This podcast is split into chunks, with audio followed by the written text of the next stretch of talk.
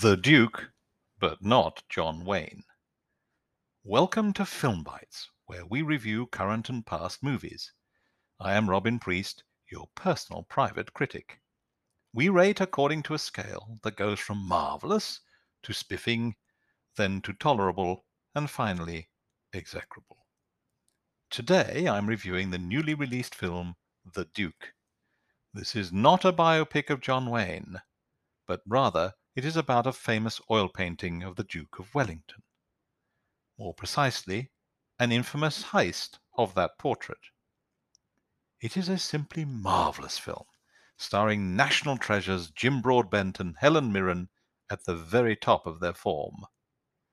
Not least of the movie's fabulous features is that its running time is 1 hour 35 minutes. The sort of length films used to be before the studios decided that a movie is not worth its salt unless it comfortably, and often tediously, exceeds two hours. It is slightly poignant that the film is the director Roger Michell's last feature. He passed away at the age of 65 last September. Most of you will recognize him as the director of Notting Hill. But if you haven't seen his documentary, There is Nothing Like a Dame, you definitely should. The Duke is based upon a true story. I can hear you groaning already. But that's not warranted in this case. There was no need to embellish the reality. The reality itself is extraordinary enough. A retired bus driver living in Newcastle allegedly stole a Goya from the National Gallery. I use the term allegedly advisedly. First, he took the rap for the removal of the picture, though his son actually perpetrated the heist and second, there is some reason to doubt whether Goya was actually the artist. But we're getting ahead of ourselves. In 1961, the painting was purchased by an American art collector, Charles Wrightsman, for the then stupendous sum of £140,000. A very English uproar ensued. The great and good decided that such a national treasure could not be permitted to cross the Atlantic of all things. Wrightsman graciously agreed to sell the painting to the nation at the price he paid, and between them the Wolfson Foundation and the Treasury funded the purchase. Britain's greatest warrior was thus saved and could be publicly displayed. Wellington went on show at the National Gallery, with considerable fanfare, on 2nd of August 1961. But just 19 days later, it went missing. Dumbfounded security guards could offer no explanation, and there were no clues as to the painting's whereabouts. Had they thought about it, they might have realized that there were probably two contributory factors. First, that at 4:30 every morning the infrared security alarms were turned off so that the cleaners could go about their work. And second, there was a building site, with large ladders of course, next to the wall of the gallery where there was also a gentleman's lavatory, whose windows opened. You can connect the dots. The flying squad leapt into action, and through Interpol launched a global search for the criminal gang undoubtedly behind the heist. Trains were stopped, aircraft and ships searched, hundreds of people were interviewed. It was assumed that this was the work of a sophisticated professional art theft ring. That is until one day, when an anonymous letter was received by a newspaper demanding a donation of £140,000 to charity and an amnesty for the perpetrator in exchange for the painting's return. This intriguing offer was declined. As it turned out, a big mistake. Later, the National Gallery itself received a letter assuring it that the picture is not and will not be for sale. It is for ransom, £140,000 to be given to charity. If a fund is started and on the promise of a free pardon for the culprits, the picture will be handed back. The National Gallery remained unmoved. My favorite part of the story is that during the portrait's enforced exile, it made an appearance in the 1962 Bond film Dr. No, sitting on an easel in the evil adversary's lair. As he passes the painting, Sean Connery's Bond comments, Oh, that's where it is. A truly golden moment. Time passed, but the Daily Mirror continued its vigorous campaign for the return of Wellington. In June 1965, it was rewarded. The editor received an anonymous letter enclosing a left luggage ticket issued at Birmingham New Street Station. It sounds more and more like a film, doesn't it? Wellington was lodged there, it turned out, rolled up and frameless, but undamaged. The portrait was swiftly returned to the National Gallery, but the mystery surrounding its disappearance remained unsolved. Until a few weeks later, when one Kempton Bunton, so named, by the way, because his father had had a big win at the races there, surrendered himself to the police. He was a 61 year old retired Newcastle bus driver.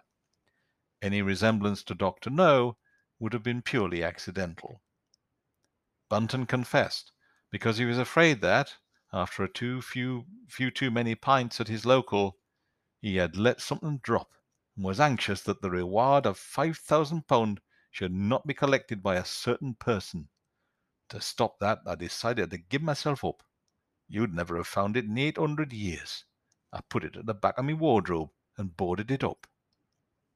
You can hardly make this up, can you? And I think this could only really have happened in Britain. As you might imagine, Scotland Yard's finest were initially reluctant to accept Bunton's confession. It was rather less glamorous than they had set out their stall for. Here was a late middle aged man, over six feet tall, and weighing in at more than eighteen stones. He told the incredulous officers that he'd taken the painting as a protest against the imposition on poor pensioners of mandatory television license fees. And it was true that Bunton had conducted a very public campaign against the license fee for some time, and had twice been sentenced to short stretches in prison for his refusal to pay. His ingenious defense that he had altered his television set so that he could not in fact receive BBC cut no ice at all with the Newcastle magistrates twice. Once Bunton's confession to the art theft was leaked, he was lionized in the press as a prototypical English underdog hero. The photos from the time reveal a tall, ungainly pipe smoker, a jowly faced, sporting those round Baker like glasses that were standard issue in the early 1960s. It turned out that he had written several plays, articles, and even a novel, but sadly none had ever been published. Having served as an air raid warden in the war, Bunton had then had a series of casual jobs. But, as his wife said ruefully, he would always leave after rowing with his boss over a matter of principle.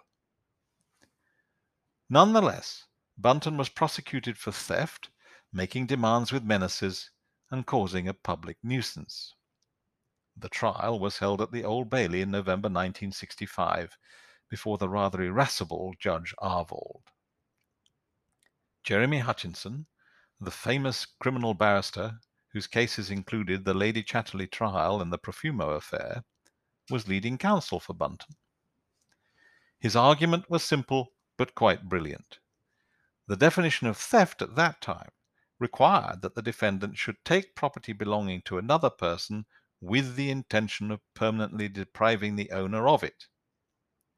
For those of you who are legally minded, this was changed in the 1968 Theft Act, which you should bear in mind before you decide to borrow something from an art gallery. Jeremy contended that Bunton could therefore not be guilty of theft because he had never intended to deprive the owner, the National Gallery, of the painting permanently. He had merely intended to borrow Wellington to draw attention to what he considered to be the outrageous sum of £140,000 paid for it when so many old age pensioners could not even afford a television license. The trial started with the evidence of Michael Levey of the National Gallery. Jeremy vigorously cross examined him about the painting. Levey did not know that Hutchinson was holding in his hand the pronouncements of a past president of the Royal Academy, Sir Gerald Kelly, who had questioned the authenticity of the painting, calling it slick, incompetent, and vulgar. Flustered when this card was played by counsel, Levey admitted that there had been some controversy over the authenticity of the painting. Jeremy smelt blood. There were those, were there not, besides Mr. Bunton, who thought a hundred and forty thousand pounds was an outrageous sum to pay for this picture. Levey sheepishly admitted that there had been a certain amount of criticism about the price. The prosecution objected to this line of questioning, but Hutchinson was ready. The issue of authenticity was relevant to the charges against Bunton that he had caused a public nuisance. If you are stopping someone going to see an old bit of canvas with a piece of paint slapped on it, there might be some difference between that and a painting worth a hundred and forty thousand pounds. The jury was duly left with the suspicion that not only had the state paid a very large sum of money for a painting, money that could have been used to assist deserving pensioners struggling to pay their television licenses, but it might also have bought a dud. Kempton Bunton then lumbered into the witness box. He confirmed that when he had read about the price paid for Wellington, he considered that the hundred and forty thousand pounds had been poorly spent.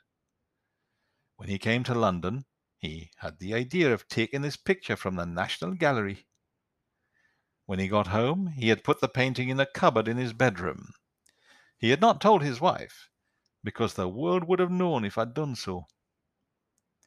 Bunton said that he had assumed that after his first ransom letter, there would be an immediate collection for the picture as the money was to go to charity. He insisted that he always intended to return the painting it was no good to me otherwise. I couldn't have hung it in my kitchen.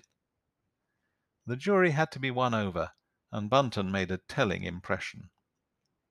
Hutchinson summed up that it certainly was not a crime in law to remove a picture from an art gallery, provided there was no intention to keep it permanently. However, it did transpire that the frame of the picture had been left by Bunton in a King's Cross boarding house four years earlier, and he'd been unable to locate it since. I will not spoil your fun by telling you the verdict reached by the jury. The film is very true to the real story, though the trial scenes ignore Hutchinson's questioning of the provenance of the portrait. Bunton is played terrifically by Broadbent. He perfectly captures the wannabe playwright and quiet soapbox revolutionary, a man who prefers Chekhov to Shakespeare because he feels that the bard wrote too many plays about kings. By night he sits up in bed reading George Orwell. By day he's squabbling with management and getting under the feet of his much put upon wife, who already works as a cleaning lady. As brilliantly played by Helen Mirren, Dorothy Bunton is constantly cleaning up the mess left by both her husband and her two adult sons.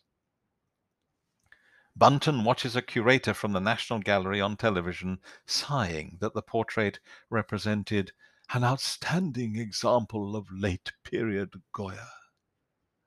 Some half baked portrait by a Spanish drunk was Kempton's take. Broadbent plays the court scenes with panache. He charmingly teases the judge, bandies jokes with the jury, and explains that he puts his faith not in God, but in people. Meanwhile, up in the public gallery sit his own people, including the posh young woman who employs his wife as a cleaner and the exploited co worker whom he once tried to defend. Individually, in Kempton's view, these people are all just single bricks. But put them together and you make a house, and eventually you build Jerusalem. Michell's film evokes a 60s Northeast replete with belching chimney stacks and rag and bone men, symptomatic of a Britain that was caught between the end of rationing and the onset of Beatles mania. The film is unashamedly and unapologetically sentimental and harks back to the classic English comedies of the 1950s and 1960s.